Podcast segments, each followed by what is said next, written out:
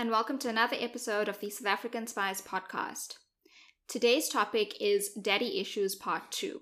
In part one, Mickey and I summarized our relationships with our fathers and now plan to delve a little deeper into that topic and talk about the additional issues that surround relationships with fathers and the impacts those have had on our lives. So, joining me today is obviously Mickey. Hi, Mickey. Hello. Okay, Mickey. So, in our previous episode, we really gave a good summary to the relationships we both had with our fathers.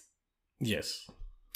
And today, what we're going to do is just, you know, dive a little deeper into those relationships. And I think we can start that off by, you know, just picking up where we left off there. And that was really just who the additional father figures are in our lives. So, do you want to go first and let us know who filled those roles for you? Okay. So, obviously, the father figures that I had in my life changed throughout my life based on who was around and who impacted my life at that time. But one constant I can say was my mother did a lot of the role as a father figure as well. She did both and made me who I am today in both a motherly sense and a fatherly sense. So she played a big role in discipline and support when it came to whatever I needed support for. She was the one constant parent that did both things. In my earlier days, I would have to say my father figure in the house would have been my grandfather, so my mother's father. He was the one that was working and supporting everyone in the family. Everything kind of went through him as the head of household. And until he passed away, he was seen to be the man of the house. After he passed away, my stepfather had to take up the role of head of house, provider, father figure to me and my sisters, and he filled the gaps that were left there by my father not being around. So that's a gist of who filled my gaps for me. Were there also multiple people that filled your gaps, or just one, or how did it work for you? I'm going to be honest. To this day, I don't actually understand the concept of fatherly figure.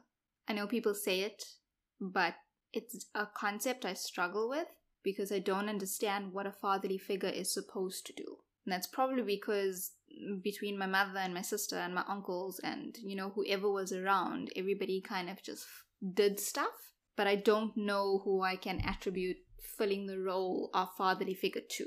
I don't know how to really differentiate between mother figure and like father figure and like the or the roles rather that each parent was supposed to play for me.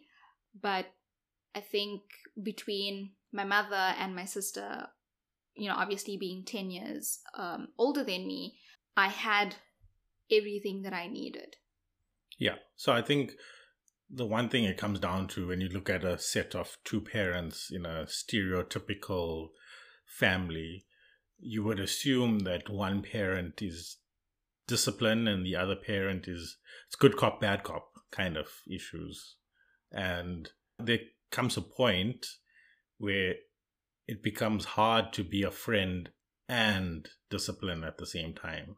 And I could see that happening with her and my sisters. Hmm, that makes sense. Yeah, I think for me it was probably a bit different because I had my sister. And with the age difference, like I, you know, I always say that she was the other mother. So I think she was definitely the other parent. She was you know, stricter on me and stuff like that. Yeah, I'd, I'd probably have to say that those were my father figures then, mainly, was my mother and my sister. But there were a lot of other people involved, like my uncles, for example, and not just my mom's brothers, but also my mother's cousins. They were heavily involved in my life, maybe because I was in Joburg, but I spent a lot of like my childhood days growing up with them like you know one uncle got me into formula one and into tech you know and like building computers and doing stuff like that. I think that the same uncle is very responsible for a lot of my interests and my likes now as an adult like astronomy and jazz music and you know those kind of experiences that i've had. This was the same uncle who would come to my school concerts and be there for like awards days and you know stuff like that. So those were just really the people who filled all those roles for me. But I've never, like I said in our previous episode, I've never felt that void. Yeah. For So- anything. For example, let's say you had a fight with your mother about whatever, then you would go to your sister. Not or to your necessarily. No, not necessarily. I never really went to anybody. I kind of um I journaled from a young age. Okay. So if ever there was anything that upset me or I needed to kind of deal with and I didn't really have people to talk to or I was generally too scared, you know, to talk to anybody because it's not the kind of like environment where you talk to people like you just go and complain about your mother or you complain about things or you you know have issues with it. So i would journal and that's how i kind of like started dealing with a lot of my stuff was from journaling at a very young age. I like to Yeah. write. You know, going back to a previous point, like the role of father is so loosely defined as to what it's supposed to be done, like what you're supposed to do. I can't tell you, being brought up by a single mother, it's like, what is a father supposed to do besides my knowledge of providing for the family? Yeah, and that's I think also why it confused me because I mean my mother provided for us. She worked. She, you know, did what she had to, but we also started working at like an early age, but that was because of the work ethic she showed. Yeah. But it was never because we were forced to or you know anything of the sort, but it was never I never had this image that oh my mother's so manly because she's the provider No, of course. and not. I've Yeah. never had that image of, oh, it can only be a man that does that providing thing. I think that also is something that attributed to both my sister and I being as independent as we are, as quickly as we became. like for me on my side with my actual father the relationship that we had was best when he wasn't my father if i could put it that way where he was more a friend that i played soccer with and that's when we had a really good relationship when the soccer part of it started to break down that's when the rest of it started to break down Because that was really just the one kind of yeah valid, not valid, but the stronger link. Yeah, it's like you when you play any sport with a teammate, and then all of a sudden they don't show up, or they show up once every couple months. You don't have that relationship with them anymore. Yeah, that makes sense. It's it's still a very difficult term for me to like adjust and define because I've also seen so many people have different types of relationships with their fathers. Like, you know, you get some fathers who are super like nurturing and a little bit more in touch with just that softer caring side of them and they show that to their kids.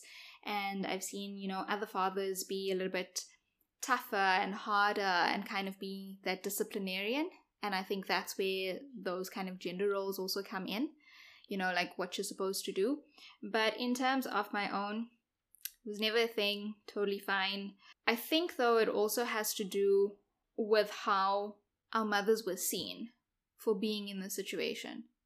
So I don't know about you, but like on my side, there is this huge stigma attached to coming from, you know, in inverted commas, a broken home because you don't have two parents.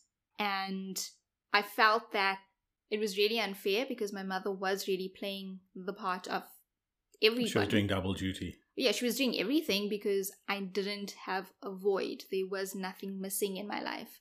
So that for me was really irritating because instead of her being seen as a woman who is strong and capable and taking on this double role, she was seen as a broken woman because her marriage ended or because she was a single parent, which still baffles me. Who were the people that were giving this kind of vibe from? Ah, you know like- the Indian aunties. yeah, It's so it was, the aunties. it was the gossip in the neighborhood and things like that. Yeah, and I think it was also a lot of how she felt. Like she felt very um she felt like she constantly needed to prove a point for it, which I feel is very unfair. Yeah, But it was just society. It was, you know, the societal norm that you are an exception or that something wrong with you because you're not in a traditional accepted kind of relationship where you are bringing your kids up in. I don't think I can say anything similar based on the fact that I wasn't aware of any negative vibes going towards my mother. There possibly was, but I just was closed to it. I didn't realize anything. And also, like, any adult that spoke to me about my mother would say what an amazing mother she was and don't know how she can do this. Like she does so much for everyone. So I never felt that she was trying to prove that she could do both. It was just natural for her to do both, and that's who she is. Yeah, I think my mother felt very defensive about it because she constantly had to answer to people and justify. Do you think that's based on like where we grew up, the different types of neighborhoods that we grew up in? Possibly, and I think also we still had a lot of linking to the bigger Indian community versus you. Yeah, and you also still had neighbors and stuff that would talk and stuff, whereas we were very isolated when it came to our neighbors. We passing greet and stuff, but it wasn't like in your business kind of thing. Yeah, but I do think that those kind of things came more from people within the Indian community itself and Yeah. not necessarily the neighbors we had that were either in similar situations or were a little bit more understanding and appreciative of it Mm. because they were also, I wouldn't say more exposed, but more accepting of the situation and, you know, rather saw it for what it is that a woman made a bra- very brave decision to remove herself from a terrible relationship for her kids to ensure that they had a better life. Because that's what it is. That's exactly what it is. Yeah, but instead, there's so much of focus put on the failed marriage. And honestly, I think that if, you know, my mother had stayed in marriages or relationships that were toxic and unhealthy, I think that would have a worse effect on us as her kids. Well, that brings me to another point, and I got a story that goes on from this. But first, what do you think about people who say, "Oh, if you get pregnant, you should get married"? Because it, it's really a thing in the Indian community. It seems like where if you fall pregnant, your uncles and your fathers and whoever's in those roles are going to say, "You better get married now." It's not a blanket answer for me on that one. I think it's really dependent on the situation. For example, I always pictured myself first having a wedding and then going on, you know, to have children and stuff. But when you and I were together, while we were still planning the wedding before anything happened, both our mothers were actually like, just Get it over. just have a baby. Like don't even worry about the wedding and stuff. So I think it is situational. I think when you when it happens like when you're very young or it really depends on the circumstances under which it happens and where you're at. I don't think though it is the answer all the time. No, I agree. Uh, I have someone that I know who fell pregnant. She was dating this guy for a little bit and they fell pregnant. And she said, okay, she's keeping the baby. She's going to have the baby, but she's not getting married. They stayed together, although not married. And only much later did they end up getting married because she said she doesn't want now this tie of baby and marriage. If he needs to leave, he needs to leave and doesn't want to like put any restriction. And that kind of showed that he wanted to be there rather than Had to be forced there. to be there. Mhm. And then you split up and divorce and it's messy and stuff. So I think that was very smart on her part. So I agree that, you know, just because you fall pregnant doesn't mean you need to. I think our situation was different because we knew we wanted to have a child anyway. Yeah, and we also intended. I mean, we were literally in the process of Yeah. planning our weddings. Um, but yeah, I think that's really situational. But I think that when it comes to absent father household, there's a lot of stereotypes that's put on it. And stereotypes that really need to end. And I hope that as the generations progress, that we're able to take out these stigmas and all this negativity around it. I'm not saying that every family or every child without their father grows up fine. That's not it. Yes, sometimes the impact of not having a father figure around is deep and it's like prevalent. You can see that when it comes to, you know, that child and the child's behavior and that sort of thing. But I think when I talk about those stereotypes, I mean the stereotypes put on the mother or the family that ends up raising that child. It's always seen to be, oh, because you come from a fatherless home, you are broken. You are not whole. You are not enough. And I say this because I've experienced a lot of it in previous friendships. There's been a lot of judgments where once somebody knows, you know, you don't have a father, then it's like, oh, all of a sudden you just like drop a couple of, you know, notches So- down on the list. How did they show this to you? Like, So I would constantly get like, you know, a lot of like snark remarks and like, oh, but you don't know anything about this because you don't have a father. So some people would be quite like sly and cynical about it, and other people would be quite mean and harsh about it. But I think where I felt it the most was probably in past relationships where partners, like previous partners, had both parents and all of a sudden saw you as not enough or broken because you don't come from a home that has two parents.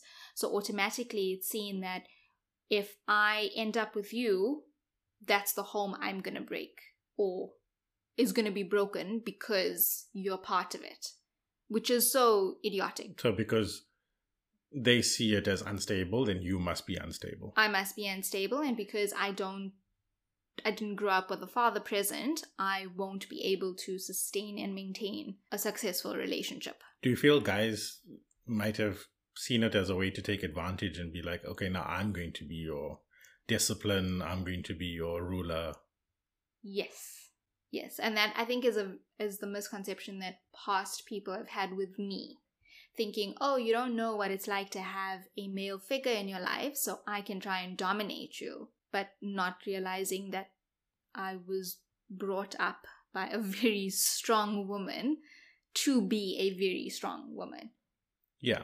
But that also goes to like the shallow mindedness of other people thinking that, oh, the father has to be the dominant presence in the household, where it's not always the case. No. Especially when you look at our mothers, even with a man around, they still dominating presence in the house.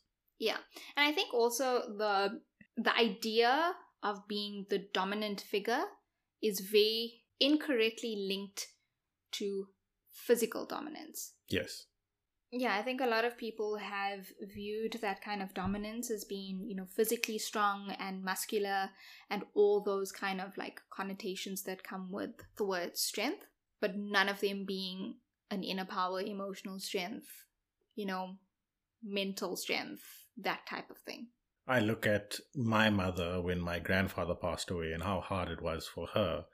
But at the same time, dealing with three kids that were also grieving and being there for us and making sure we were ready for funeral services. We knew what to do, we knew what to say, what we were doing, and that kind of stuff. And yeah, my stepfather was there to help, but it's still a lot of strength for a woman who's lost her father, who was a strong, positive presence in her life, that then has to hide her grief from her children or show it in the correct way so that not to disturb us. Yeah, and I kind of have to find her own way to grieve. Yeah. And in her own time. Exactly. So that was something that just like caught me when I noticed it in my mother that, wow, she's really doing this for us. Yeah.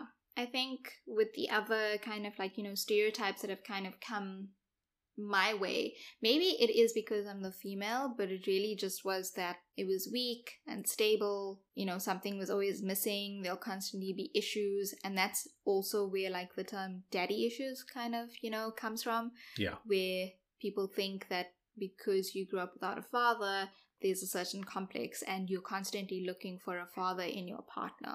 Someone to rely on because you didn't have him to rely on. Yeah.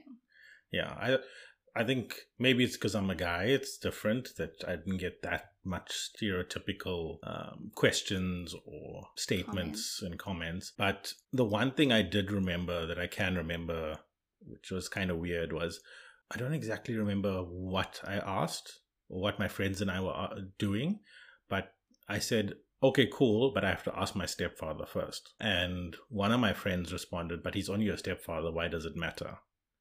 And I was, that kind of took me aback because ne- I never stopped to think, yeah, he's only your stepfather because that wasn't the situation. Like he was acting as my father.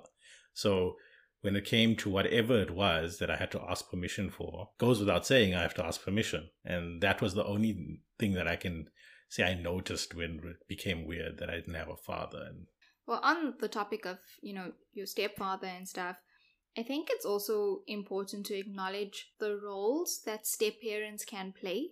But for you, you've had multiple experiences with step parents. in different ways, different forms. different forms. Yeah. So, do you want to maybe just give us your insights on how that can affect your relationships?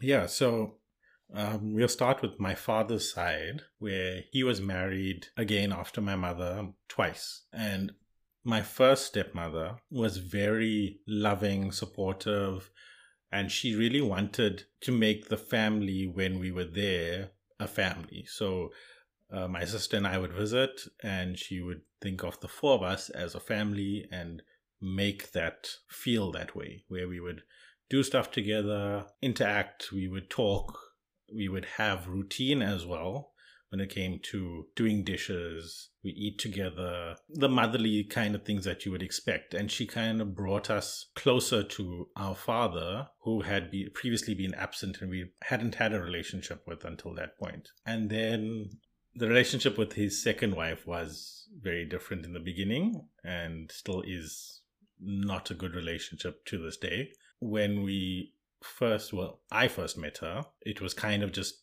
meeting this woman that my father was dating. Then, when they were a bit more serious, it was never the family experience. So I was always my father's son. I was never part of their family. And especially with my father living with her whole family, I never was included as part of that. And never got to a point where it got better. And that's why it kind of separated me from my father. So I think step parents can be positive and can be negative. That's like a perfect example of how that influence makes a difference because there was influence, you know, encouraging those relationships, but actually not letting you feel like a stepchild Yes. versus making sure that you knew your place. That was exactly it. It was almost two sets of primal instincts. It was the loving motherly instinct or the I'm going to mark my territory instinct. And then you get to the other side, which is my mother's uh, second partner, my stepfather. And he's been there from me being very young up until now. So it's very consistent. I think a lot of stuff about me comes from him because he was a presence in my life in the house, something like Formula One. Although I liked it, it was encouraged because he also liked it and we kind of grew together on that. And he stepped in a lot of the time when I needed, and he stepped in a lot of the time when I needed some guidance as a father figure because my father wasn't contactable most of the time. If you try to phone him, he wouldn't be available and he'd phone you back a couple days later. And by then, as a kid, I'm sure you know, like if you have something that you need to talk about, you need to talk about it now, not in two or three days' time. Yeah. So, yeah, so he gave that to me and consistently. And he supported my sisters, and he always looked at us as his own kids. He never, like, oh, it's my wife's kids. It was always his kids. And I went with him to cricket games and stuff with his colleagues, and he would always introduce me as his son Yeah, till today. till today. And yeah, I still go with it. If I'm speaking to someone and he says I'm his son, I'll say he's my father, and we don't mention the step word in any form Yeah. because there's no need.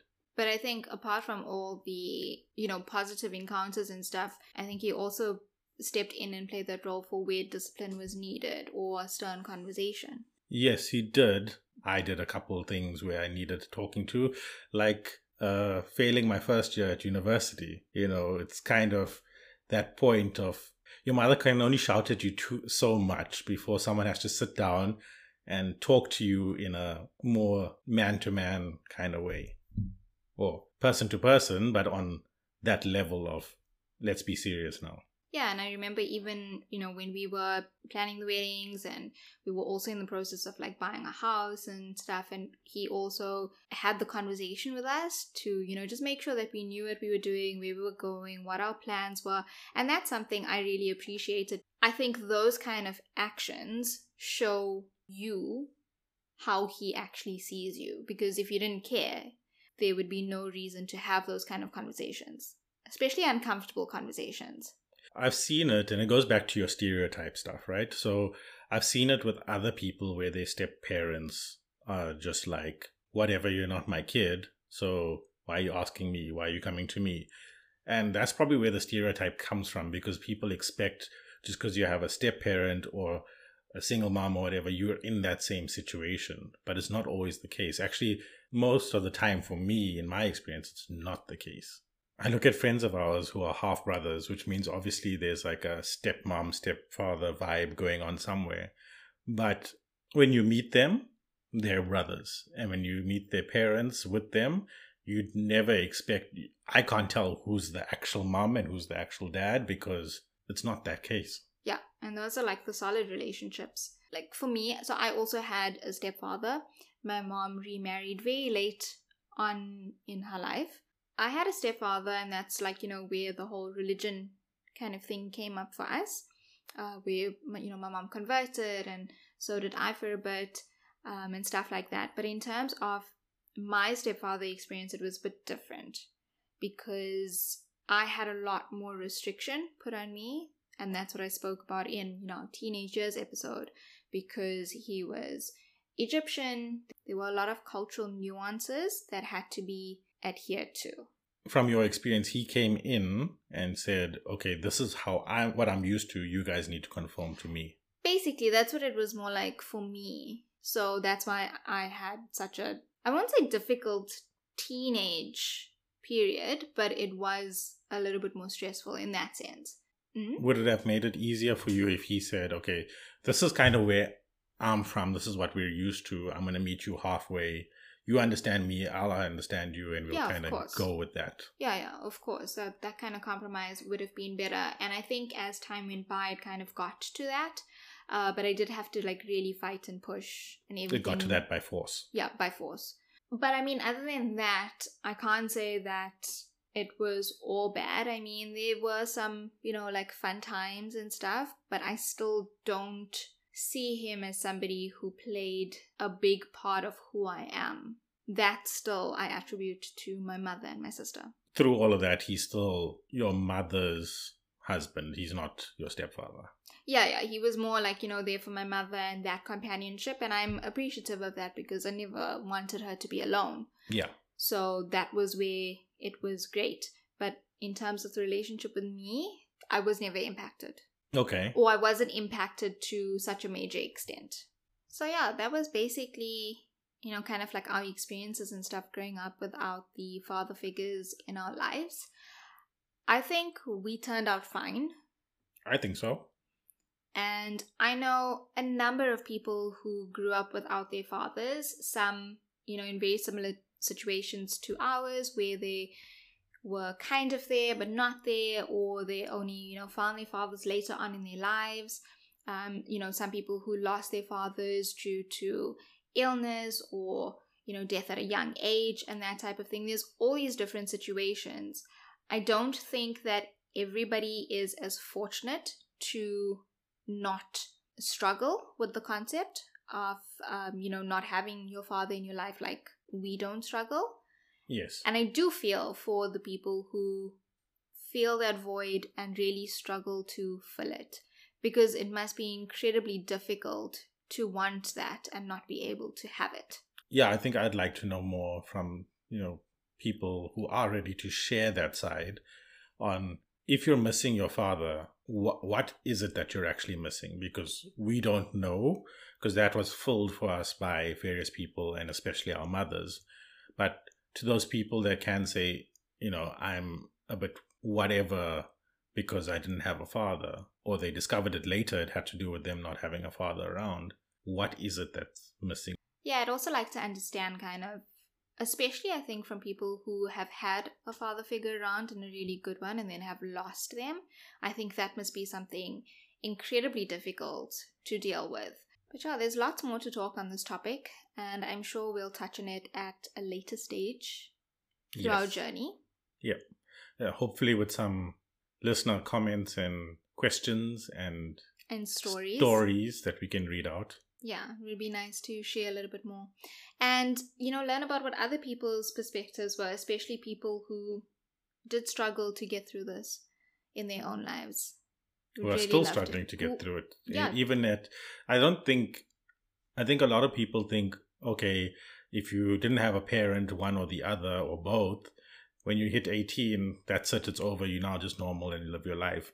But the relationship with your parents go on forever. Yeah, the relationship with your parents and whether it's good, bad, positive, negative, it doesn't just Disappear. end when you reach a certain age. So until we get to this topic again, or actually until our next conversation, thank you, Mickey. Thank you. Until our next episode, shop sweet and aware. That's love.